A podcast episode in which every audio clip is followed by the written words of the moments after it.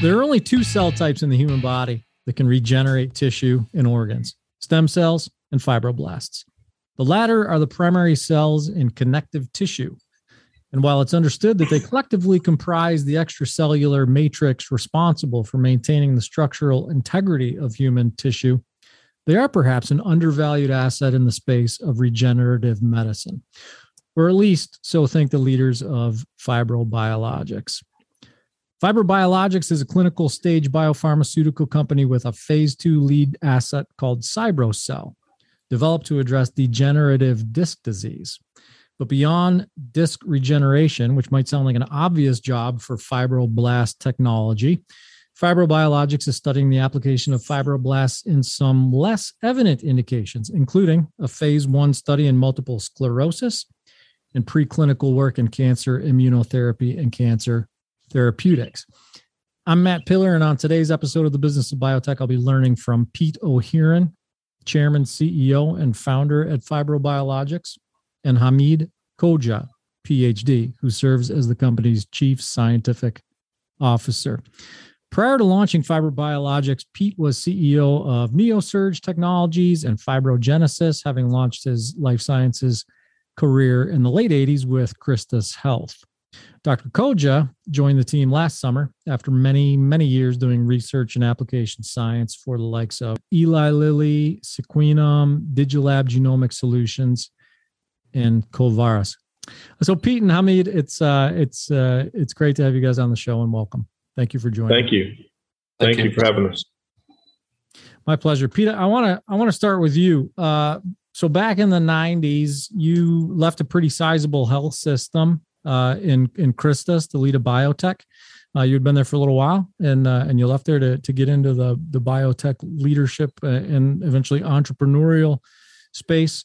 Um, and that's what you've been been doing since since the, the mid '90s. It's it's quite a departure. So tell me a little bit about that. What prompted that move back then? Well, I think I thought originally I'd grown up to be a hospital administrator, uh, and when I joined uh, Christus, I was doing product development. We built the probably the first sports medicine program um, in the Houston area, if not the state of Texas. And working closely with doctors, I found out they are a unique group. They all are natural inventors. They all have the resources to prototype, file patents, and then they kind of stop and they don't know where to go from there. So, group of surgeons talked me into leaving, and uh, we designed a set of surgical instruments that we took to every venture capitalist in the country and told them we designed the best instrument system in the world. And they said, "No, you didn't." Uh, over 100 meetings. Wow. And uh, 25 patents later, we returned 950% to our shareholders. And we were right. We went back to those VCs and we thanked them for their guidance and told them what we'd done. And most of them said they're check writers. And uh, we said, well, we just deal with individual surgeons and, and physicians. But one of them called and said that they had an eye there that his actually his brother was a French neurosurgeon and his wife was a French dermatologist, and they had this idea provisional patent, being a neurosurgeon, said you could take a fibroblast, inject it into the spine, you could potentially regrow the disc. And everything we've worked on in the past were kind of improved technologies. And this one, if it worked, was a game changer. Mm-hmm. So we acquired that uh, that patent, um, came back and began work on that. And I'm proud to say we've organically written almost 400 patents to go along with that original provisional. So we've seen, uh, uh, we've been, uh, I think, prolific in the lab in the last five years, and we've seen application for fibroblasts far outside of the of the disc of the original idea uh, into almost every element of chronic disease. Yeah, yeah. Well, you you skipped ahead quite a bit there already, Pete. We'll uh, we'll get into some of that uh, more recent backstory around what Fibrobiologics is doing uh, shortly. Um, but but I just want to comment. I guess you prove that if a, if a, if a group of surgeons, if you work for a hospital network and a group of surgeons ask you to leave, it's not necessarily a bad thing. uh, well, I, I, in, in, I will tell you that I had a, had, um, it was a Catholic uh, group that owned the system. And I told them I might be back in six months if it doesn't work out. yeah. so I said, give me six months and, uh, and, and I might be back. But that's I just, cool. uh, I just, I love the uh, the entrepreneurial side. I love the the kind of the blank slate, working with guys to bring something uh, to the finish line. So um, just it actually became my my entire career calling. Was that something that you felt like uh, was was was inside of you, uh, even when you were working in the comfortable confines of the of the hospital network, uh, mm-hmm. that you were just kind of itching to itching to release, and that opportunity it, to you? I think it was. You know, the first two weeks I was there, I was just out of grad school, and I was telling the I was a group of wonderful nuns that ran this huge hospital system and I wanted to said we should buy this hospital and we should buy this professional office building. And and one of the nuns said, "You outgrew us the first week you were here." we we had no idea that uh, that there was this. Well, and they wanted to go outside of the Catholic order and recruit in executives, professional executives, because that Catholic order was aging and they weren't really replenishing their um, their um, novitiates, and so they were looking to people like myself to come in and lead them to the next, uh, uh, you know, the next evolution of healthcare. And I don't think they were prepared for someone to come in and have so many ideas. so I think yeah. that uh, you know they were they weren't surprised when I left with a group of surgeons. I'll say that, and the surgeons still stayed there. So we're we all stayed very good friends through the process. Yeah, very good. Very good. We'll learn from Dr. Khoja here uh, shortly whether you're still bringing that overzealous attitude to the company that you had. Um, we'll see how much he's willing to share. He's only been with the with the company since what August 2021. Dr. Yes. Khoja. Yeah, yeah I, I joined uh, in 2021 August, and so far it's been quite a very nice ride. Uh, yeah. I think uh, both Pete and I are very uh, energetic uh, and uh, we love to tinker. Uh, we love to pass around ideas and and test them. So it's it's been a it's been a great synergy between us. So we've done great so far. Very good. before I ask you another question, May, I, I want to make sure I, I Americanize everything, and worse than that, I Pennsylvania Americanize everything. So pronounce for us uh, your last name so that I I'm, I'm no Khoja. That's uh, perfect. I think uh, oh, we chose the spelling uh, in English that would be the easiest to pronounce. So it's uh, you're you're pronouncing it perfectly. Very good. I'll pat myself on the back. So um, you you earned your PhD in molecular biology at Boston University. And after you did that, you spent a few years um, in big pharma. You worked for yes a uh, couple, couple big companies. Uh, what appealed to you about making the move to uh, a younger, emerging biotech? Yeah, I, I think it was. Uh, I, although I loved working at big pharmaceuticals because you have unlimited resources uh, in terms of not only being able to do certain research, but also uh, resources, intellectual resources from the people and very intelligent people that are there. But unfortunately, uh, bureaucracy does take a toll on large pharmaceutical companies, which is the reason why they buy smaller biotechs to enhance their product lines. Uh, so for me, moving into a smaller, com- uh, smaller uh, startups uh, was, I think, the, a way to make more of an improvement in some of the research that I was thinking uh, that was important. And I think that's why I moved to uh, a smaller companies. I think uh, this one is the fourth um, startup uh, that I've been in. And I think I, I, not only like the pace, but I also like the flexibility. Uh, and uh, also, there's a certain sense of thinking outside the box which is very important, I think, in scientific discovery that I only tend to see in startups uh, and and larger companies that tends to get dampened, unfortunately, uh, which is natural uh, progression. But I think uh, that's one of the reasons why I'm very interested in being part of startups. Yeah, very good. Um, so Pete, you started to get into the the genesis story of fibrobiologics uh, there there just a few minutes ago and I want to dig into that um, a, a, little bit more deeply. Um, how first of all, how long's the company been? When was the company founded? How long have you been around? Since 2008 ish. Mm-hmm. Okay, and leading into that, I mean this this was uh, a space. If I'm if I'm reading your uh, work history, you know, your your uh, your CEO history accurately, this was a space that you you were already plugged into, or you would you would uh, well, only in the sense that we were working closely with surgeons. so the previous project was predominantly general surgeons, and this project has predominantly been neurosurgeons. Mm-hmm. Okay. All right. So let's start at uh, sort of a, a fundamental level, uh, as I as I noted in my in my preamble, uh, fibroblasts. You know, obviously we know that they're a they're a, a cell, right? Tell us more about it. Like, tell us more about what a what a fibroblast is and and what fibrobiologics is doing with them. Well, I can tell you what fibrobiologics is doing, and I can tell you what a fibroblast is, but I might be caught without a PhD. So I'll let uh, Hamid give you that. Yeah, you know, I'm just gonna. Yeah, right. I'm, I'm, gonna, I'm, gonna. I'm gonna toss questions out there. You guys can arm wrestle over who's. Gonna... Hamid can give you the actual. Yeah, no, fibroblasts uh, certainly are one of the most predominant cells uh, in the human body. They are they are uh, responsible for the formation of uh, connective tissue, the extracellular matrix. Uh, so they're, they're everywhere uh, in every organ, and they form in they comprise multiple levels of interaction with other cell types and other organs and other systems in the human body.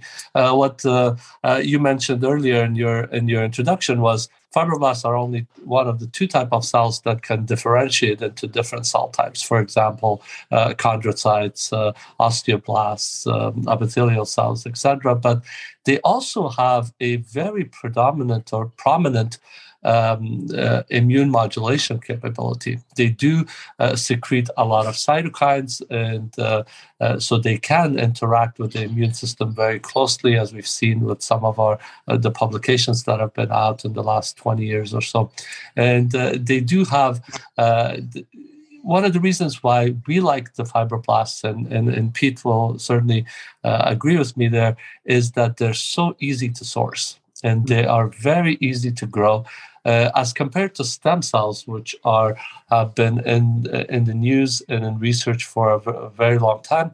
Uh, fibroblasts are easier to source, easier to culture, cheaper. Um, so they we find that they are much better source for some uh, of the chronic diseases that we're studying uh, uh for application. So I think um, it, it does serve um, uh, as well in terms of thinking about fibroblasts as not a, not as a replacement for stem cells, but perhaps as another way of thinking for certain di- uh, diseases of using fibroblasts instead of stem cells. Hmm. We like to say that fibroblasts can become anything you need them to become, including a stem cell. If you need a stem cell, you can make one from a fibroblast. Um, and they appear, at least in our studies in the lab, to be more potent than stem cells. Uh, much as Hamid mentioned, much less expensive to harvest, to grow, to ship. They're just a more robust cell. Um, and you know, being is a reason why we evolved with them being the most populated cell in the human body. They have a interaction in almost everything that we've studied. Yeah, yeah. I mean, uh, one thing to notice, like compared to stem cells, uh, they outnumber stem cells about ten to fifteen thousand to one. So, be as you, you can imagine, in terms of sourcing and culturing, uh, even doubling times are significantly lower than stem cells. So you can easily culture them very much better, much more easily, cheaply uh, than uh, stem cells. Yeah. Okay. All right. So I'm gonna I'm gonna play the skeptic here and just ask you some probably uh, naive and, and, basic questions to to to challenge the notion. Right. So so don't don't be Absolutely. offended. Don't be. Oh no, not at all. Uh, we're in science. We don't get offended easily. nope. uh, so so so first of all, um, why? You know, I I since I've been covering the space, I've been in the space for uh, just a couple few years now. Um, embryonic, tissue specific progenitor, mesenchymal, umbilical cord, bone marrow, and induced pluripotent stem cells have been the conversations that I've had with uh, cell therapy uh, companies. Why, yes. why, why am I not familiar with uh, with a therapeutic approach uh, using fibroblasts? I think one of the main reasons for that being is that stem cells have been the I, since since the uh, since the patent uh, that uh, mentioned the use of stem cells for possible potential therapeutic uses. Uh, that has been the the main cell type to mention, main cell type to research. And I think that uh, sort of developed into a huge uh, market for stem cell based therapy companies, but also in research and companies, pharmaceutical companies, small companies, even research institutions you, thinking of uh, stem cells as a way uh, of uh, uh, developing therapies. But I think uh, being and, and, and we see that in a lot of the clinical trials that have been done using stem cells, they're not that easy to work with. Mm. And I think some of these therapy companies that you mentioned that use stem cells, they would admit that, yes, they might see some clinical feasibility of them using it for a specific application or clinical outcome. Just being able to do that in a large setting uh, for a, a, huge number of patient sets or in having the consistency uh, in terms of uh, the cells it's it's very difficult. And sometimes uh, with some stem cells and with some applications they're practically impossible. You might be able to show it in a lab setting in an in vitro and in vivo setting in a small clinical study but being able to apply that to a larger clinical uh, therapy uh, becomes very difficult. And that's where i think fibroblasts are superior in that they are much easier to grow much easier to identify uh, much easier to maintain and culture and, and be able to uh, provide it, provide those cells for a large clinical study or even therapeutic purpose. And I think that's the main purpose for reason why we haven't really seen a lot of stem cells coming into the clinical use. It's because of that. It's they're just very difficult to work with. Yeah. Yeah. Um, so again, keeping the skeptic hat on, uh, in in science as in life uh, just just because it's uh, easy or prolific uh, doesn't necessarily make it good. So so let's Absolutely. yeah so let's talk about that. I mean you mentioned that these cells can become anything a stem cell can.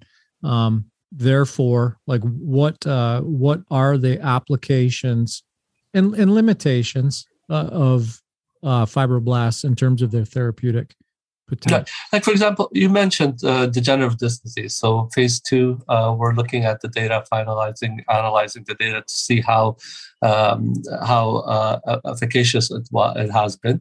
But uh, in multiple sclerosis, we in in some of the in all our preclinical study, we compared with uh, bone marrow and adipose-derived mesenchymal stem cells, and we found them to be significantly superior than those type of cells and immune modulation that is necessary for some of these autoimmune diseases. So uh, we we see that uh, as well uh, as a positive for uh, fibroblasts. Uh, and also, if we look at other diseases, for example, some of the chronic diseases such as wound healing, right, for diabetic ulcers, etc., uh, there are clinical studies that are looking into possibly using stem cells for those as well. But we have uh, filed some patents, and we're starting um, a clinical, a uh, preclinical study on using um, on using fibroblasts for wound healing. Uh, if you look at all the publications, fibroblasts are an important part of wound healing. They are uh, uh, they they have a role to play in every step of the wound healing, from the initial inflammation step to the tissue remodeling that occurs at the end fibroblasts are a major component. So we're we're trying to see if we could use our specific fibroblasts, uh, uh, uh, dermal fibroblasts for use in wound healing. Now, there are a lot of different types of fibroblasts. There, there are hundreds of subtypes. So our goal is to identify these specific subtypes in our human dermal fibroblasts and to use them for specific applications. Uh, so it's not that fibroblasts are in general you can use them for any application. I don't think i think that's overreaching uh, a little bit. Uh, and uh, but i think in terms of using fibroblasts uh, specific pop- subpopulations of fibroblasts for specific applications i think that's going to be crucial. And that's our goal uh, in the next year year and a half is to identify more subtypes for specific clinical applications very good. I want to, uh, and and I do want to a bit later on uh, get into some of the specifics around uh, differentiation of the of the cells themselves for specific applications, and understand how that kind of mechanism of action works. Because as I said in the beginning, you know, it, it's it seems to make perfect sense that if you have a cell that is uh, structural in nature, contributes to you know uh, some semblance of of tissue structure, you know, sure, let's rebuild discs with it. Let's you know heal heal heal wounds with it. Uh, but its application in some of those you know oncology indications I'm, I'm, I'm curious about so we'll get into that in a minute but you've okay. mentioned uh, you've mentioned a few times uh, that that uh, sourcing material uh, is is a big advantage of of fibroblasts so yes walk us through that uh, and, and, again pete jump in here whenever you want to you know so I, I know i know obviously Hamid wants to wants to talk science and he's he's he's having a good time talking science over here. But if you want to weigh in, Pete, with like sort of the you know the C the C level uh, CEO's business perspective on these things, that's that'd be great too. Because I want to know I want to know how the, the how the cells are um, are harvested, but I also want to know like from your perspective, Pete, like you got to turn around to the the stakeholders and the shareholders and say, hey, what we're doing is efficient, right? What we're doing is is saving us uh, money and helping us win the race against some of these super difficult to procure uh, cell therapies. So yeah, and you know, I, I think that um, what we're going to find with respect to the mechanism is critically important to us. Um, that will reveal itself over time. But in the um, degenerative disc, for example, uh, an hypoxic condition with intermittent hydrostatic pressure so the force the vertebrae apply on that disc forces these fibroblasts to turn into chondrocytes. That's just one recipe. Uh, you're going to see it different for each of the clinical uses that we've chosen to pursue. So every one of them is going to have a little bit different, and and some mechanic, uh, some mechanism um, may be more difficult to understand than others, and that's Hamid and his team's role is to really understand that um, more than just it works. People want to know why it works mm-hmm. and, and how it works. And so that that's important for us mechanistically, how, how, how we can explain that to the market. So um, I think that's, that's, that's important for us. And it's not always the easiest thing to determine either. You're so excited that it's working. Multiple sclerosis, for instance, it could stop the progression. Now we have to understand how is it stopping the progression. Right. Yeah. And and I think you asked the question about sourcing of this of these fibroblasts. Mm-hmm. Uh, we use uh, access surgical uh, tissue from surgeries for um, uh, for uh, sourcing uh, the dermal fibroblasts. So they're very easy to source. whereas with stem cells, you either have to do it from adipose tissue uh, or uh, from bone marrow, uh, which is difficult. But also, I think I mentioned earlier, uh, in terms of the abundance of these cells, uh, stem cells, uh, fibroblasts are about 10 to 15,000 times more abundant than stem cells. So you can imagine mm-hmm. the number of cells that you can obtain uh, from uh, access surgical tissue, uh, a number of fibroblast cells is quite high. Whereas with stem cells, yeah, back, back, up, back, back up real, real quick. And you know, excess surgical tissue. I need more on that. So, like, what? Give, give us some examples of like, standard, for, for, example, uh, for example, right? That, yeah, that for, for example, uh, um, a lot of surgeries involving, let's say, tummy tuck or any surgery in which some tissue is uh, resected, skin tissue, can be used as a source for fibroblasts. So typically, these, tis- these tissues are discarded but uh, we have a way of um, using that same tissue for um, uh, sourcing the fibroblasts. Okay. So, uh, and, and growing these fibroblasts uh, to to for them to remain minimally uh, immunogenic. So uh, we, we we have a way. Well, it's not patented, but we have a proprietary way of doing that, and it's it works quite well. And because the fibroblast grows at much faster rate, uh, the double time uh, doubling time is much faster than stem cells. We can easily obtain hundreds of millions of cells within a matter of uh, weeks mm-hmm. rather than have to deal with months and months of culturing.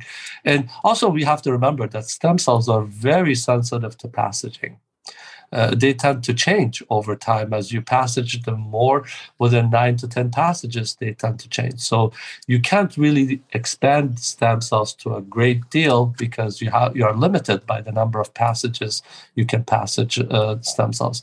Whereas with fibroblasts, you can passage them longer to 12 to 15 passages without noticing any change into the cell morphology uh, and phenotype.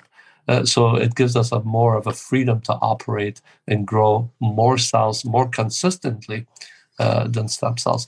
And uh, yeah, surgical waste, uh, surgical access tissue uh, is predominant in the U.S. and other countries. So often they're discarded, but we can use them, and we don't need much. We only need about a few millimeters squared areas of the tissue to to isolate and grow the fibroblasts. Mm-hmm. No, it's it's it's fascinating. You know, it's a it's like next level recycle, reduce, reuse. I've I've had conversations. Exactly. No, for there real. I mean, no patients were harmed in in harvesting our cells. well, so I mean, all, all, jokes aside, it's an important point. You know, if you look at uh, you know, especially early days for cell therapies, a lot of the conversations around stem cells were very, uh, you know, very contentious, uh, uh, very uh, controversial polarizing, right? And in, yes. in this case, it's uh, it's difficult to manufacture an argument against the responsible use of something that would otherwise be discarded. I've had conversations with cell therapy companies that do, uh, you know, that, that, that, harvest source material from, uh, you know, placental material that would otherwise have been uh, right. started. And it's like it, it, it's difficult for me to imagine a world in which that is not an admirable pursuit. Right, and and you know with with certain stem cells, uh, th- there is an ethical issue involved as well, right? Sure. So that makes it difficult. Uh, uh, whereas with fibroblasts, uh, I the, they're not there. It's not an argument. When you're striving to excel in a new arena, the best guides are the ones already doing it well. The business of biotech brings those voices forward to help new and emerging biopharmas turn their innovations like mRNA and cell and gene therapies into clinical realities.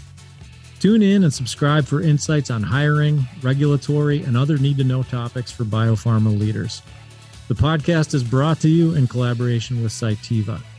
Check out their resources at cytiva.com backslash emerging biotech. That's C-Y-T-I-V-A dot com backslash emerging biotech. Um, so you, gave us sort of a, a, good idea of the way that uh, you know the, the, the harvesting happens, collection, um, some some insight into the the process. Um, what are the advantages? Dig into the advantages on on the back end. You know, closer to administration, for instance. Um, I think I, I, I read, or perhaps you said something about these.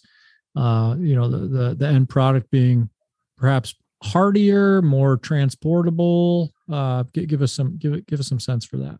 Yeah, I mean, uh, because uh, fibroblasts are very hardy uh, and uh, we can culture them easily. We can remain the consistency of the product throughout uh, the, uh, the processing and manufacturing.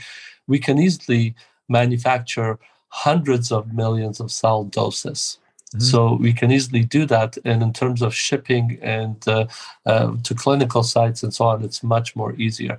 Being able to uh, thaw these frozen cells and use them, whether it's for infusion and direct injection, etc., for um, in vivo studies, uh, it's much easier. Uh, they are more they will survive the thawing process and infusion process at a higher rate uh, as compared to stem cells so i think it makes it it makes them more usable uh, or uh, more friendly to use uh, with some applications. Because think of it, if you're doing a clinical study that involves a few hundred patients and it will involve multiple injections or infusion of stem cells, uh, you can imagine the, the, the, the, the task required to mm, to grow these stem cells and uh, not just grow them, but to make sure they're consistent, make sure that they're the same exact markers on uh, all of them, uh, cell markers, etc., that they haven't differentiated.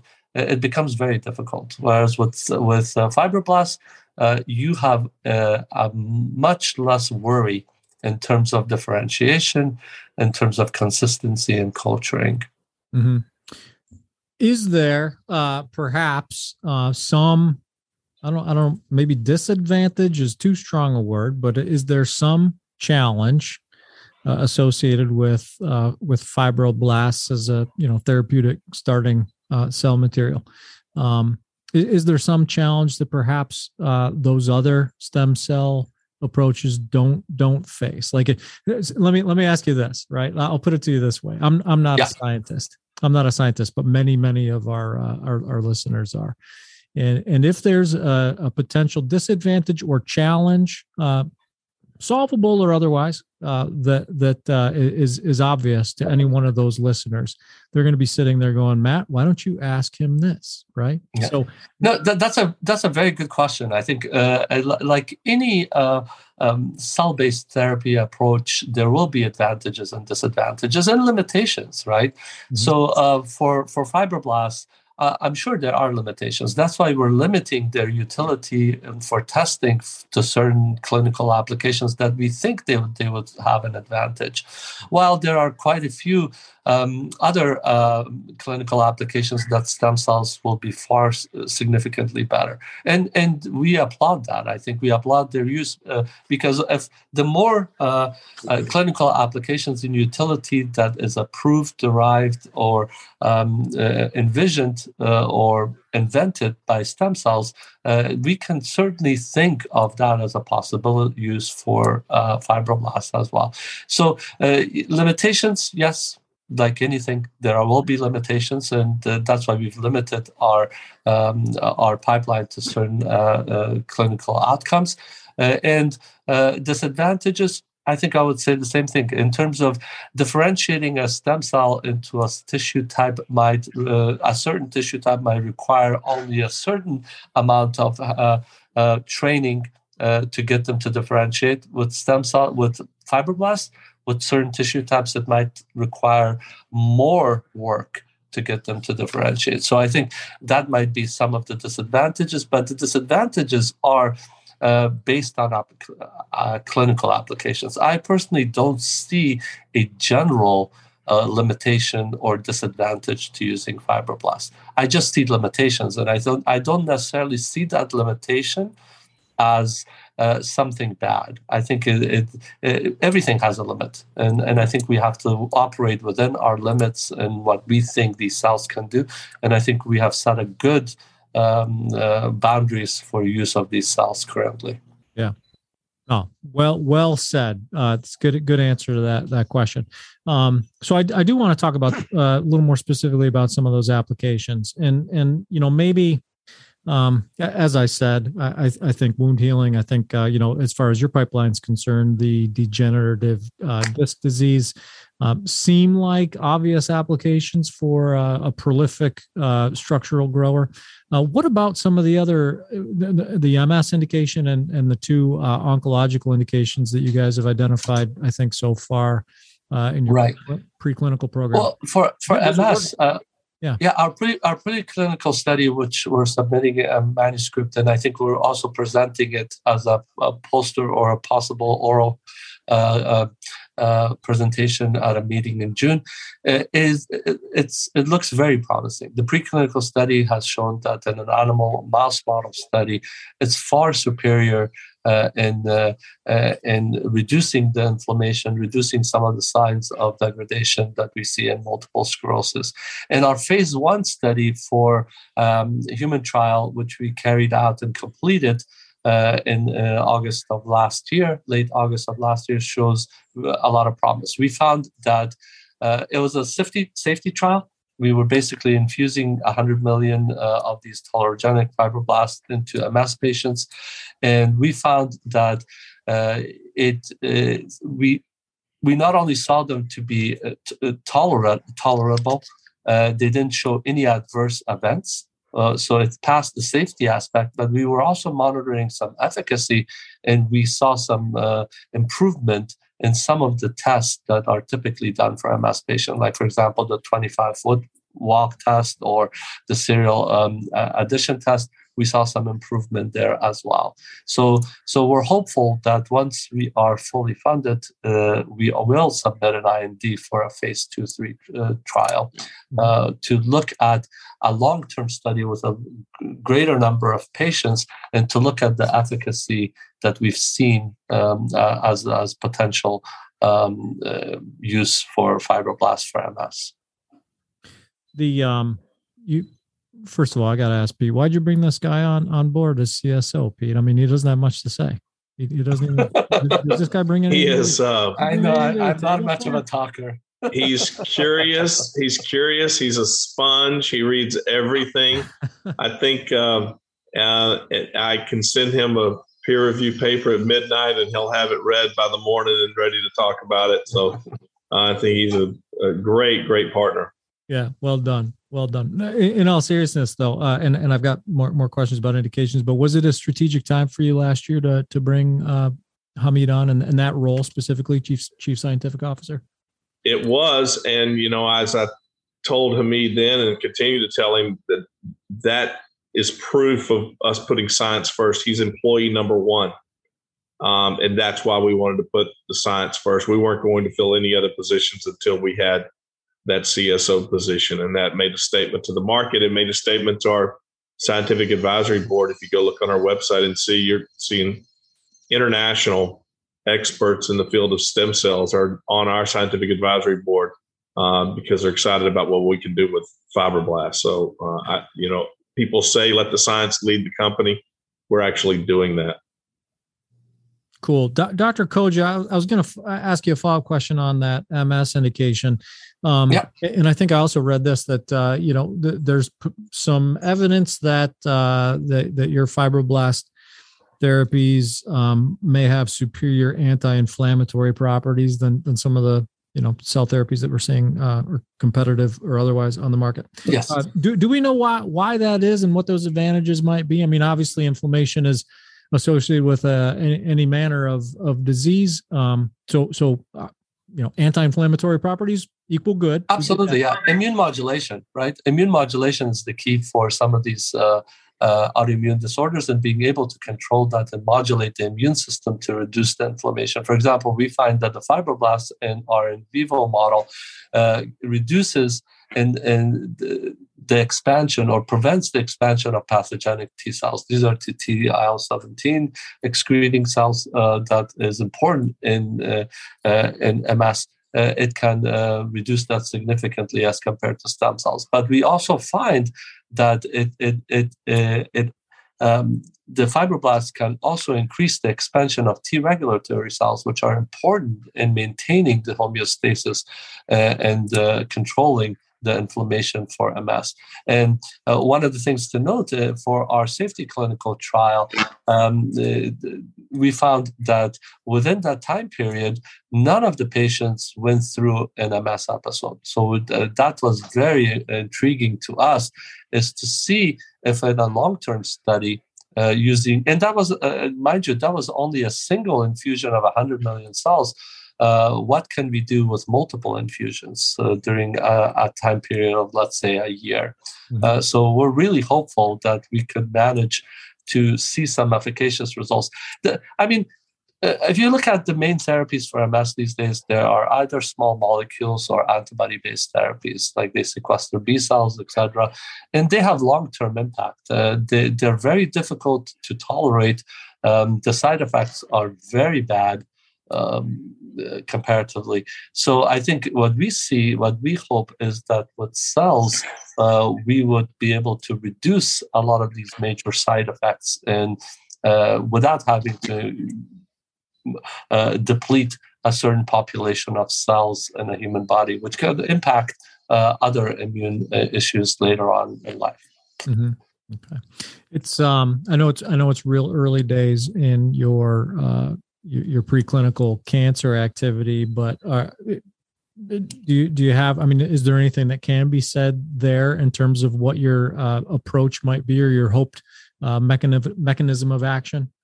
Yeah, and in terms of we're we're looking into the mechanism of action, but in terms of just some of our uh, initial clinical uh, preclinical study, we find that we've been able to reduce uh, tumor size by by direct injection of uh, fibroblasts in the uh, tumor microenvironment. These are human dermal fibroblasts. So we've seen some uh, reduction in tumor size that has been significant uh, as compared to control uh, we're going to look into more into what that mechanism of action might be and which type of cancers exactly that, that would have the most efficacious uh, results. Uh, it's it's at the beginning of our yeah. study. We're ho- we're hoping that uh, I could expand the the study uh, for, uh, for for cancer, uh, perhaps uh, in the mid to second or third quarter of next year. But for now, I think we are focused on multiple sclerosis and I'm right now. I think the first uh, one of the first studies that we are uh, doing now for wound healing for uh, animal model. Uh, I think that's going to be important because one of the things is that for for multiple sclerosis and for degenerative disc, you have to look at long term uh, at the patients, right? Typically a year, two years. Uh, whereas with wound healing, typically when we're looking at diabetic foot ulcers, etc., which is predominant, uh, and uh, uh, we should be able to see results within weeks rather than uh, months and months. So I think that's why we're pushing ahead on wound healing at the moment, but we will certainly uh, pick up uh, cancer uh, and hopefully by second half of next year. Yeah. Okay. You, you, know, Matt, the, the, the promise of cell therapy and all that Hamid's talking about is actual cures. And I think you'll see that gene therapy, immunotherapy. You look at the last couple of Nobel Prizes, one was in CRISPR and one was in immunotherapy for uh, Dr. Allison here in Houston, MD Anderson. And so, what, what the promise of cell therapy, gene therapy, and immunotherapy is that you actually have a cure for these chronic conditions and we've been, you know, uh, I, I took uh, pharmaceuticals this morning to control cholesterol and high blood pressure. Those are, and that's what we have available to us. But we can't find an example in the last 60 plus years of big pharma where they've actually cured a chronic disease using chemicals. It just doesn't, it doesn't really work. Yeah. There hasn't been one. And you, and, and so the, the, the promise of an actual cure for a chronic disease we've worked, been working on for 60 years at the chemical level hasn't happened. It's going to happen through cell therapy. It's almost uh, without sounding too granola or hippie. It's going to be by teaching the body with its own cells to cure itself. I mean, the disease emanated from that body, and to use an external chemical compound to cure that disease almost doesn't even make sense.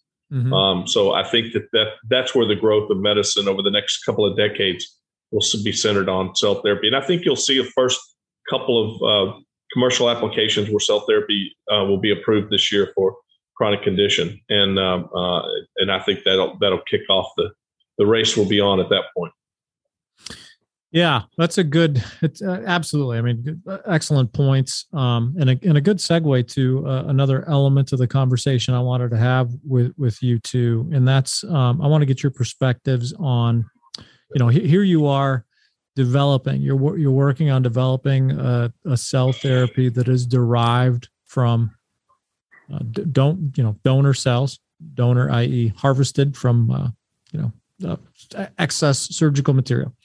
And you're taking that you're you're attempting to create an allogeneic you know off the shelf uh, application uh, for for just about anybody and and then I look at like Dr. Khoja's background and I go, oh, this guy worked in like genomics, right? Like he spent quite a bit of time on that. And I and I talked yes. I talked to any number of other uh, you know founders of so-called you know personalized or precision medicine companies who are working in ju- you know just as much earnest as as you guys are to develop uh, specific medicines to address specifically Pete O'Heron's cholesterol and high blood pressure, not mine, not Dr. so, right. So, so what I see here in, in my simple-minded kind of way is some conflict. I see some conflict. Like we, you know, we're hearing from uh, one side of the market that the the future in biologics is in highly precise and personalized medicine, and then and then we turn around and we go, oh, well, there's a company that's looking to make medicine for everybody to uh, to to to heal their wounds created from cells that you know we, we don't even know where, who those cells came from but they're allogeneic and they're going to work in all of us. Help me reconcile the uh, the conflict here. Right. I mean genomics epigenomics uh, they're they're all tied in to uh, cell therapy right? Uh, i mean they have to be. Uh, it, it's a matter of how things work. I think the more we have, a, the better the understanding we have of genomics and epigenomics, the better we will understand tissue regeneration, tissue based or cell based uh, therapies. Uh, because if you think of it, uh, for example, um, fibroblasts are not genetically different than any other cells in your body they're epigenetically different. That's what makes them fibroblasts. It's the how epigenetically different they are as compared to the other uh, other cells. That's different. That's what differentiates one cell type uh, from another. And I think, uh, and the more, the better understanding we have of, of, epigenomics, the better we will understand on how to uh, destine the fate of some of these cells to become certain cell types. So epigenetic studies, uh, epigenetic based experimentation and studies and markers, well, that's something that I'm certainly looking at uh, for some of our uh, in-house research because that's an important aspect of being able to uh, carry out some of these uh, tissue regeneration and cell therapy. I think it's important. Uh, even if you look at the fibroblasts, there are many multiple subtypes of fibroblasts genetically they're they're identical but epigenetically just certain genes being on and off in one as compared to the other that's what makes them different and destined to be uh, their fate on becoming a different cell type is completely different so i think um, i don't see a conflict per se between genomics epigenomics uh, and cell therapy i think they go hand in hand and and they have to uh, I, I, just don't see cell therapy being successful without the knowledge that has been obtained in epigenomics. Yeah. And I think that's that's one thing that we, we don't focus on a lot is epigenomics. It's uh, I think in my opinion, while genomics is very important, epigenomics is going to be the next phase in a lot of um, cell-based therapies and cures uh, for human disease. Mm-hmm. Okay, um, what, what does that mean from uh, from a practical ac- application standpoint? So let's say there's a situation where you know perhaps um, I don't want to make any assumptions about the the market potential for the candidates you're working on, but perhaps you know, wound healing is it's an unlimited market. I mean, it's a that's that's un, that's an un, unlimited uh, application uh, uh, in, in, that space. Um, so so based on what you described to me, uh, would there you know w- would it be incumbent upon uh, fibrobiologics to create like several variations of a wound healing therapeutic to fit i guess i guess to to fit uh, specific people or specific uh, you know it's matt it's interesting. We actually filed intellectual property on that um, about four years ago where we grade the donors and we grade the recipients. And we see a day in the future where you'll match. You'll have three to four different grades of donors three or four different grades of recipients, and depending upon the disease path, you'll uh, you'll match up the donor with the recipient. That's really looking over the horizon on this, but that's where the future is. So if it, so, to the extent that the, you can actually target, we I think we can. Um, what would you call that, Hamid? Optimize the the the donor to the recipient. I think you'll see that in the next phase. Right. I mean, and, th- and this and this might be uh, a good way to segue into personal medicine. Right. Mm-hmm. You could easily take a, a, dermal punch from a patient, uh, isolate the specific fibroblast necessary. Let's just say these patients have uh, diabetic ulcers. You can easily take uh, cells from them and grow it into the fibroblasts that are necessary for their wound healing. It just takes uh, a few weeks. So that's a possibility. But we also find that uh, fibroblasts, like stem cells, are um, have minimal uh, immunogenicity and that they're tolerable. And we've seen that uh, even in our clinical trial for uh, both degenerative disc and, and, and, multiple sclerosis, where we infused 100 million cells, we didn't see any adverse events immune, uh, uh, occurring short term and long term. And the same with the degenerative disc study w- with 21 patients, we didn't see any. So I think um, while we can certainly consider them tolerogenic and being able to use the tissue from different patients as as uh, um, Pete mentioned, grade the patients uh, uh, immun- immunologically to several different groups and use them. Certainly, that's a possibility.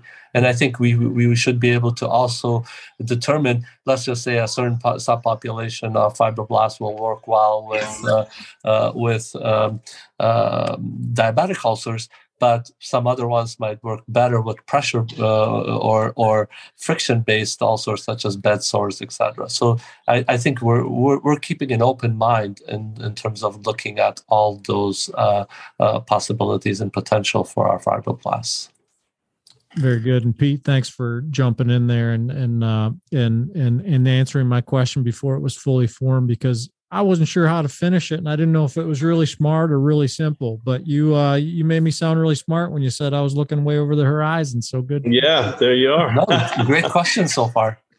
oh, it's good stuff. Yeah. Um, I, I want to give you an opportunity to uh, give us an update on your. We, we're we're actually running pretty short on time here. I feel like I could continue asking you guys uh, questions that go around in circles here all afternoon, but we're running short on time, so I'm going to need to wrap things up a little bit. But I, I want to make sure that I give you an opportunity to um, discuss, uh, you know, what's next, what's going on in the in the in the pipeline. Um, with the, you know, whether, whether you have any big milestones kind of coming up in the next uh, six months to a year, give us an indication as to where things are going. From a business standpoint, we're on kind of an IPO path. Um, so we'll be um, taking the company public either through a reverse merger or through a SPAC or through a traditional IPO. So I think you'll see that um, ramping up of uh, resources uh, to pursue uh, even more clinical pathways. Uh, so I think that from a business aspect, that's the next uh, big thing. And then um, um I guess I would add to that that Hamid will be getting his own lab and his own manufacturing facility to go with that, which is the dream of every CSO. He'll be able to leave his office and walk straight into his lab. So uh, I'm gonna, I'm gonna uh, that's exciting. I'm going to go ahead go ahead and assume this is the first time that Hamid's heard heard that. You were saving this episode of the Business Bio. no, Pete and I, Pete and I have a good, transparent uh, relationship. So he's, uh, I've been aware. was it uh, Pete? Was it was it the intention all along uh, to to to go the IPO route, or have you sort of juked and jived a little bit as you've as you've grown and matured the business over the years? What what was sort of the intention there? Well, we were a private company for a long time, and I think the the intention has always been to either um, take some of these disease paths and license them out to major pharma, or to um, what we've done is we've pulled the crown jewels out to form fibrobiologics for the purpose of taking that public. So, um, you know, if you want to get to the next level and you want multiple um, clinical programs going on, you you absolutely need to have um, access to those resources, and you can get that through the uh, through the public market. And I think they'll be receptive to this. You know, we're we are again everything we're attacking. First of all, it's the first time anyone's ever done it. So, IV infusion of fibroblasts from allogeneic fibroblasts had never been done before. Uh, and, and, we're attacking diseases that have no cures. Everything that we're working on, there are currently no cures. So, um, uh, from that standpoint, I think it'd be attractive for the public markets. Yeah. Yeah. Very good. Well, you know, hopefully your timing is, is, is good. Uh, yeah. I don't know. I don't know if there's ever like a, a bad, bad time per se, but the way that the, the biotech markets have looked for the past, I don't know, six, nine, going on 12 months, uh, that, you know, n- newly IPO'd companies have been taking quite a beating. Neither I, I, I hear from my surgeons on a daily basis. The market's down. What are, what are our plans? The market's up. We got to go. And I said, you know what? You go when you go, and yeah. there's it's impossible to time the market. So you just hope that the day that you go out is a good day in the market, but you really don't have control over that. Yeah, yeah, yeah. Good, good stuff. Um, so any other any other kind of concluding thoughts on the direction uh, of Fibrobiologics and what's what's coming up next? You know, right now we're building out the rest of our management team, uh, moving into our new space, and I think you'll be seeing um, multiple uh, announcements coming out. We just filed some really, uh, I would say, it's historic IP with respect to the immune system that we'll be announcing uh, in the next few months. It's really, really exciting. Mm-hmm. an extension of human life type of excitement. So wow. we'll uh, we'll be announcing that, in uh, not to put too much pressure on Hamid, but he'll have uh, not at all. He has a lot to work on. He's got that shiny. Russia's good for work. Got that shiny new lab to work on it in. So. Right, right. Awesome. Well, listen, I know there's more to talk about. Uh, there's just not enough time right now, so we're going to, uh, you know, we'll we'll we'll stay in touch and maybe uh, do a part two here. Maybe when that paper comes out, when there's a bit more to talk about, and the company uh, that's great. Who's a little further down the road, but it's a great start to the conversation because I I learned a lot. I I appreciate you both for uh, subjecting yourselves to my sometimes naive uh, questions and offering the education. I think it was valuable to me and, and certainly valuable to our audience. So thank you guys for coming on. Great. Thank you for having thanks, us. Thanks for having us. Appreciate it. So that's Fibrobiologics founder, chairman, and CEO Pete O'Heron and chief scientific officer Dr. Hamid Khoja. I'm Matt Pillar, and this is the Business of Biotech. We're supported by Cytiva, which demonstrates its commitment to early stage biopharma at the Emerging Biotech Accelerator. You can find at cytiva.com backslash emerging biotech. Visit Cytiva, then visit me at bioprocessonline.com, where I invite you to subscribe to my newsletter, learn from the writing of your peers, and listen to the entire library of Business of Biotech episodes. If you're enjoying conversations like these, please subscribe on Apple, Spotify, or wherever you listen to podcasts and leave us a review. See you next week. And as always, thanks for listening.